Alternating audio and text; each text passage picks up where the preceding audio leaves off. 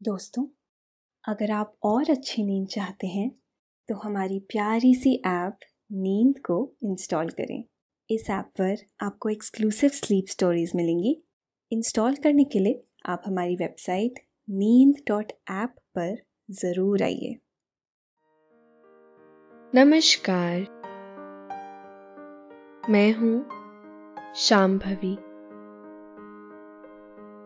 और आज मैं प्रस्तुत करती हूँ। आकाश कौशिक द्वारा लिखी हुई एक रोमांचक sleep story Uttarakhand by diaries ये कहानी, आपको पहाड़ों से भरे एक रोमांचक सफ़र पर ले जाएगी। यह ज़िंदगी कितनी खूबसूरत है। और कितनी खूबसूरत है उत्तराखंड की वादियाँ। यह कहानी एक बाइक राइडर के बारे में है, जो ट्रैवलिंग के दौरान उत्तराखंड की खूबसूरती देखने के लिए निकल पड़ी थी। रास्ते में उसे हैरान कर देने वाले अनुभव हुए। चोपता की खूबसूरती। उसके मन में हमेशा के लिए कैद हो गई। बर्फीला इलाका और वहाँ की सर्द हवाएँ। किसी का भी इरादा डगमगा जाए। लेकिन दिशा हार मानने वाले लोगों में से नहीं थी। उसने अपनी इस यात्रा में बहुत चुनौतियों का सामना किया। और आखिरकार भारत का स्वर्ग कहलाने वाले उत्तराखंड तक पहुँचने का अपना सपना पूरा किया। आइए जानते हैं दिशा के इस हैरतंगेज सफ़र के बारे में। लेकिन इस कहानी को सुनने से पहले आप अपने आसपास की सारी लाइट्स ऑफ़ कर लीजिए। आराम से लेट जाइए। अपनी आँखें धीरे धीरे बंद कर लीजिए। अब थोड़ा सा अपने शरीर को आराम दीजिए। थोड़ा और आराम दीजिए। अपने शरीर को बिल्कुल ढीला छोड़ दीजिए। कोई टेंशन नहीं। कोई तनाव नहीं। अपने दिमाग में चल रहे सभी विचारों को, चिंताओं को त्याग दीजिए। एक शांति सी महसूस कीजिए। सारी नेगेटिव सारी पॉजिटिव विचारों को धीरे धीरे त्याग दीजिए। हाथों को सीधा करिए और अपनी कमर के साइड में रख लीजिए। अब अपनी सांस पर ध्यान लगाइए। इसको धीमे या तेज नहीं करना है। बस ध्यान देना है कि कैसे वो आपके नाक, गले में होते हुए फेफड़ों में आ रही है और आपके फेफड़े फूल रहे हैं और कैसे वो आपके फेफड़ों से वापस गले और नाक के माध्यम से वापस निकल रहे हैं? और आपके फेफड़े थोड़े सिकुड़ रहे हैं। आपका मन शांत, एकदम शांत होता जा रहा है। आप अच्छा महसूस कर रहे हैं। खुद को काफ़ी हल्का महसूस कर रहे हैं। हर तरफ़ शांति है। सुकून है। खामोशी है। यह कहानी है एक लड़की की। जो एक ट्रैवल लाइफस्टाइल जिया करती थी। ट्रैवल उसके लिए ज़िंदगी था। वह इतना खुश रहा करती थी कि उसके आसपास का सारा माहौल अपने आप खुशनुमा हो जाता था। वह ज़िंदगी से भरी हुई थी। हर एक पल को बड़ी शिद्दत से जीती थी। इस बार उसने अपने घर से हिमालय तक बाइक पर जाने का मन बनाया और निकल पड़ी अपने इस रोमांचक सफ़र के लिए। उसके पास रॉयल इनफील्ड हिमालयन बाइक थी। जो हमेशा ट्रैवल गियर्स से भरी हुई रहती थी। ट्रैवल में यूज़ होने वाली हर चीज़ उसके पास बाइक पर मौजूद थी। दो बॉक्स साइड में, एक बॉक्स पीछे। बहुत अच्छे तरीके से उसने अपनी बाइक को ट्रैवल के लिए तैयार किया था। बाइक तो वो ऐसे चलाती थी जैसे पता नहीं कितने सालों से ट्रैवल कर रही हो। बिना घबराए अपनी फेवरेट बाइक पर लंबा सफ़र तय करना और नए नए अनुभव इकट्ठा करना उसे बहुत पसंद था। वह अपने आस पड़ोस की लड़कियों के लिए एक उदाहरण थी।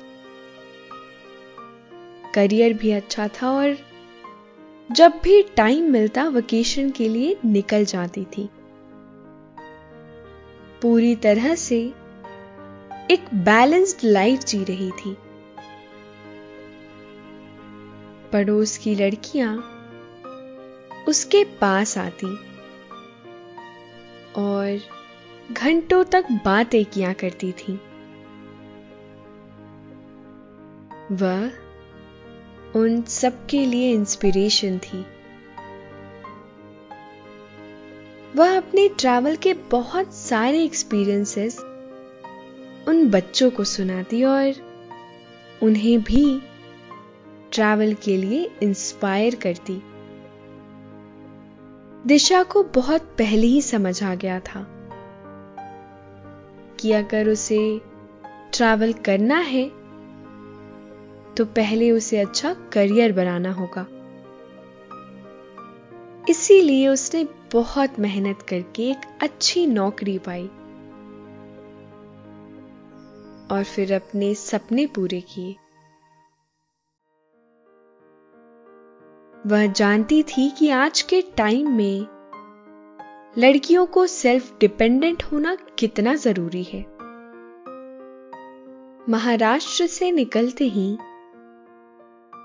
रास्ते में उसे आशीष ने ज्वाइन कर लिया। वह भी अपनी बाइक पर सारे साजो सामान के साथ तैयार खड़ा था। दिशा ने थोड़ी देर का स्टे लिया। और दोनों ने एक साथ प्यारी सी कॉफ़ी पी। यह उनका फेवरेट स्पॉट था। वह जब भी महाराष्ट्र से बाहर निकलते तो इसी कॉफ़ी शॉप पर स्टे लिया करते थे। और यहाँ की कॉफ़ी का मज़ा लेते थे। आशीष दिशा का एक बहुत अच्छा फ्रेंड था, जो लगभग उसके हर काम में उसकी मदद किया करता था। आशीष बोला, अरे दिशा, एक बात बता, तूने कैश तो रख लिया है ना? दिशा ने सर पर हाथ मारा और बोली अरे यार, मैं भी कितनी भुलक्कड़ हूँ। तूने याद भी तो नहीं दिलाया। आशीष बोला, दिशा, एक चीज़ ही तो तुझे संभालने के लिए बोला था। चलो कोई बात नहीं। हम लोग आगे एटीएम से ले लेंगे। दिशा को कभी किसी बात की कोई ज़्यादा चिंता नहीं होती थी। वह हमेशा खुश रहती थी। क्योंकि उसको पता था कि जो भी होता है, अच्छे के लिए ही होता है। बस फिर, दोनों ने हेलमेट पहना और निकल पड़े अपनी यात्रा के लिए। मौसम एकदम सुहावना हो चुका था। वैसे तो रोज बहुत गर्मी हुआ करती थी, लेकिन उस दिन मौसम कुछ अलग ही मिजाज में था। जैसा सपनों में होता है, बस कुछ वैसा ही मौसम हो रहा था। ठंडे मौसम में ठंड लगना तो लाजमी है। और खासकर जब ठंडी ठंडी हवा चल रही हो। इसलिए दिशा ने बाइक रोककर अपना बाइक सूट निकाला और ग्लव्स पहने। फिर तैयार होकर निकल पड़ी अपने सपनों की उड़ान भरने। सेफ्टी के लिए उसके हेलमेट में कैमरा भी लगा हुआ था, जो सामने की वीडियो रिकॉर्डिंग करता था। जो आजकल बाइकर्स के लिए बहुत ज़रूरी है। जिस हाईवे से वह गुजर रही थी, वो रास्ता इतना खूबसूरत था कि उसमें बहुत सारे खेत खलियान, जंगल और बाग थे। सुंदर सुंदर फूल खिले हुए थे। उसकी बाइक जंगलों से होकर गुजर रही थी और इतने सारे हिरण, पशु, पक्षी, हाथी, हाईवे पर ही आ जाते थे। लोग अपनी गाड़ियाँ रोक रोक कर उनको देखा करते थे। बच्चे उनको देखकर बहुत हँसते थे। मन को मोह लेने वाली फूलों की महक आ रही थी। वह लोग गुजरात, राजस्थान और फिर दिल्ली होते हुए ऋषिकेश पहुँच गए। ऋषिकेश में आजकल बहुत सारे ट्रैवलर्स हॉस्टल बने हुए हैं, जहाँ पर सारी फैसिलिटीज़ के साथ कोई भी ट्रैवलर कुछ दिन तक स्टे कर सकता है। दिशा को जॉस्टल बहुत पसंद था। इसीलिए उसने जॉस्टल में स्टे किया। जो उसने ऑनलाइन पहले ही बुक कर लिया था। वैसे दिशा ने कमरा तो बुक कर लिया था। पर वह बाहर कैंप लगाकर सोना चाहती थी। क्योंकि उसे नेचर के करीब रहना बहुत पसंद था। दिशा ने अपना सामान उठाया और हॉस्टल के ग्राउंड में कैंप लगा दिया। आशीष बोला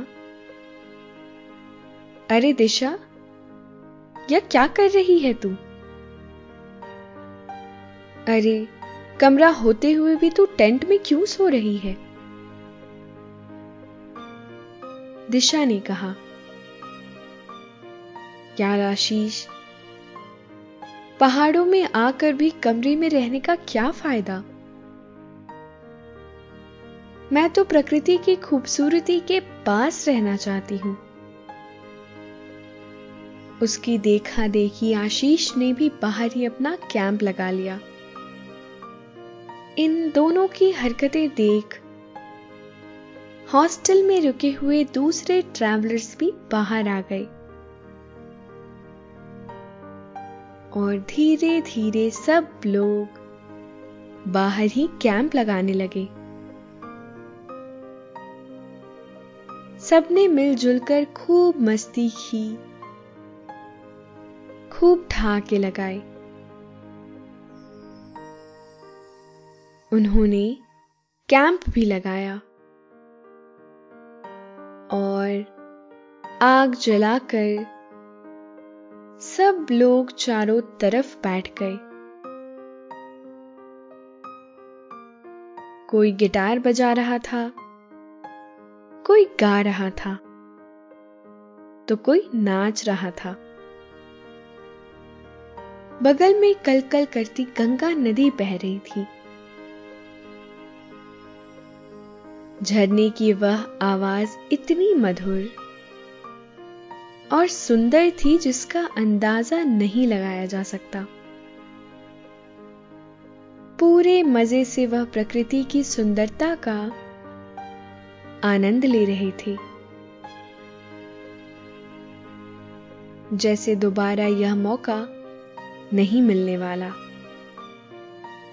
वैसे तो सच है, एक जैसी सोच रखने वाले दोस्तों के साथ बिताया गया थोड़ा समय भी जन्नत जैसा लगता है। जहाँ पर इतने सारे ट्रैवलर्स मिल जाए, वहाँ पर आखिर मज़ा क्यों ना आए? सबके लिए वह पल बहुत हसीन था। एक यादगार पल था जिसे वह कभी भुला नहीं पाएँगी। थोड़ी देर बाद दिशा अकेले घाट पर चली गई और वहाँ पानी के नज़दीक एक पत्थर पर बैठ गई। वह आसमान की खूबसूरती को निहारने लगी। पहाड़ों का आसमान इतना साफ़ और सुंदर दिखाई दे रहा था, जैसे किसी ने काले थाल में मोती जड़ दिए हों। टिमटिमाते तारे और उनकी खूबसूरती हमेशा के लिए दिशा के जहन में बस गई। फिर उसने अपनी डायरी निकाली और एक बड़ी प्यारी सी कविता लिखी, जिसे वह हमेशा से इसी तरह झरने के नज़दीक बैठकर पहाड़ों की छाव में लिखना चाहती थी।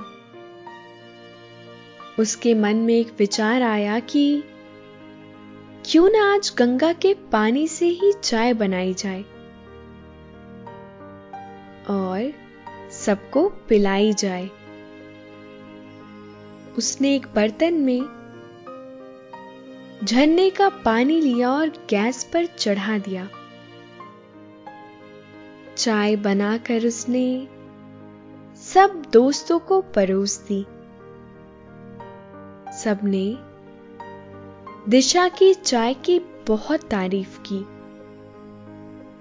दिशा ने कहा कि क्रेडिट मुझे नहीं, गंगा जी के शुद्ध जल को जाता है। ऋषिकेश में हर की पौड़ी नाम की एक जगह है, जहाँ पर दिशा ने गंगा स्नान किया। फिर दिशा नाश्ता करने के लिए बाज़ार की तरफ़ चली गई। वहाँ के लोकल बाज़ार की खूबसूरती भी किसी बड़े बाज़ार से कम नहीं थी। सब लोगों के पास छोटी छोटी दुकानें थीं। और कुछ ऐसा सामान मौजूद था जो अक्सर बाजारों में देखने को नहीं मिलता। हाथों से बने हुए लॉकेट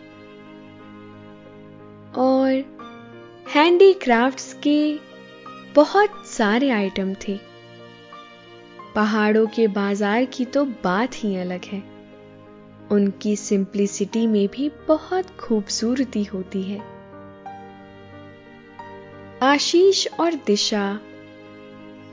दोनों ने वहाँ पर बंजी जंपिंग का भी मज़ा लिया। घूमते घूमते वह जैन चाट भंडार पर पहुँच गए। जो आजकल YouTube पर बहुत वायरल है। दूर दूर से लोग चाट खाने वहाँ पर आते थे। दिशा ने मज़े से चाट और पूरी का स्वाद चखा। और चाट वाले भैया के साथ फ़ोटो भी खिंचवाई।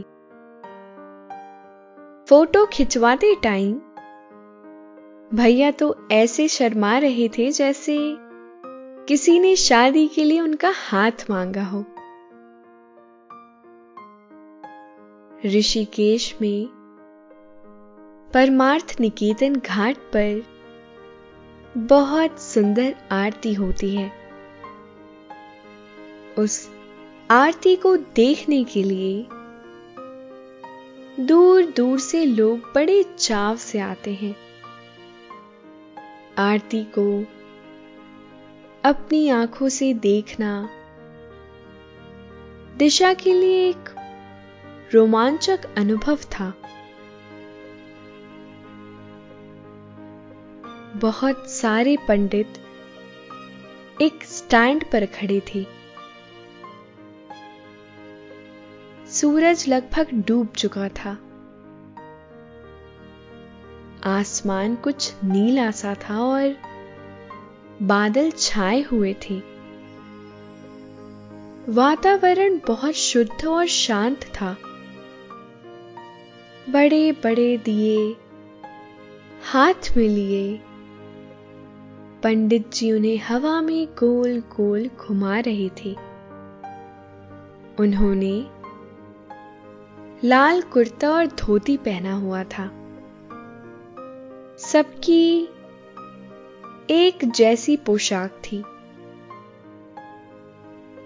ऐसा लग रहा था जैसे गंगा माँ ने लाल टीका लगा रखा हो।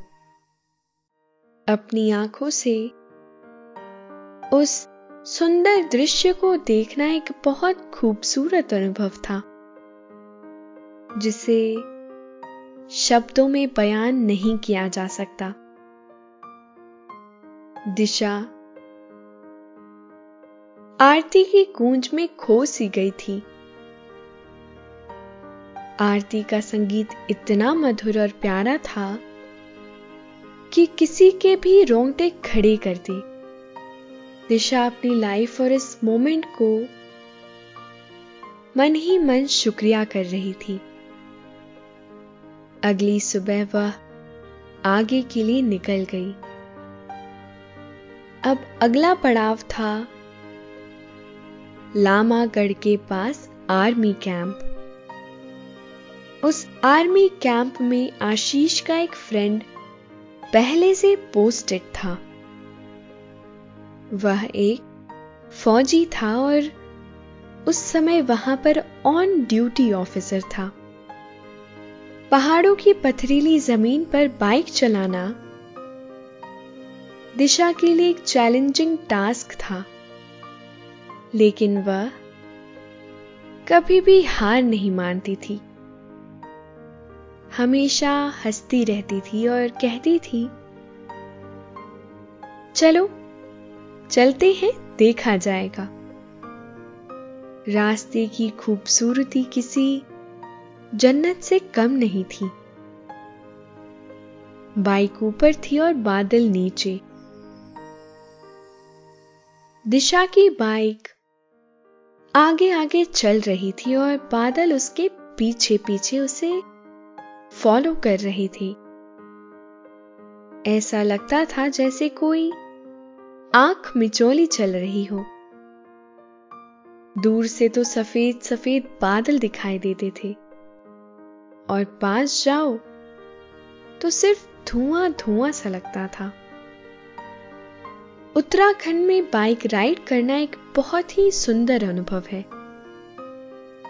क्योंकि जब आप बाइक राइडिंग करते हैं तो आप नेचर से जुड़ा हुआ फील करते हैं। जबकि कार में ऐसा फील करना पॉसिबल नहीं हो पाता। दिशा को कार में ट्रैवल करना बिल्कुल पसंद नहीं था। उसको लगता था, जैसे वह किसी कमरे में बंद है। इसलिए वह बाइक राइड करना ही ज़्यादा पसंद करती थी। आशीष के दोस्त ने उनका बहुत अच्छा वेलकम किया। उसने उन दोनों के ठहरने की व्यवस्था की और वह भी बिल्कुल फ्री में। आखिर दोस्त कब काम आएँगे? आर्मी की कैंटीन में सिर्फ़ बारह रुपए में उन्होंने भर पेट डिनर किया। जो इतना स्वाद था कि क्या कहने। जीभ से लगाते ही जैसे अमृत सा घुल गया हो। पहाड़ों का खान पान वैसे भी बहुत लाजवाब होता है। अगली सुबह आशीष और दिशा हँसते खिलखिलाते भारत के आखिरी गाँव। माणा को देखने के लिए निकल गए। उन्होंने पहले तप्त कुंड में स्नान किया और फिर बद्रीनाथ जी के दर्शन के लिए भी निकल गए। दिशा ने माना कि वह आखिरी चाय की दुकान पर चाय पिए और पकौड़े खाए। दिशा को बहुत भूख लग रही थी। इसीलिए वह पकौड़े खाए ही जा रही थी। आशीष बोला, अरे दिशा, ज़्यादा ऑयली खाएगी तो मोटी हो जाएगी। इतना मत खा। दिशा बोली, अरे यार भारत की आखिरी चाय की दुकान पर आए हैं। तो इसका पूरा मज़ा लेकर तो जाएँगे ही। उन दोनों की बातें सुनकर दुकान पर बैठे गाँव के लोग ज़ोर ज़ोर से हंसने लगे। एक अंकल बोले, अरे बेटा, तुम्हारी गलती नहीं है। यहाँ जो भी आता है पहाड़ों की खूबसूरती, उसका दिल जीत लेती है। और जब जाता है तो उसे ऐसा लगता है जैसे यह पहाड़ पिता की तरह अपनी बेटी को विदा कर रहे हो। वहाँ के लोगों की सीधी, सरल और सच्ची बातें दिशा के मन को भा गई थी। अब समय था वापस लौटने का, क्योंकि माणा गाँव से आगे तो तिब्बत शुरू हो जाता है। बद्रीनाथ में बहुत से भंडारे चलते रहते हैं। इस बार दिशा ने कुछ अलग अनुभव करने का सोचा। इसीलिए उसने आशीष से कहा कि चलो आज भंडारे का स्वाद चखते हैं। कुछ लोकल एक्सपीरियंस लेते हैं।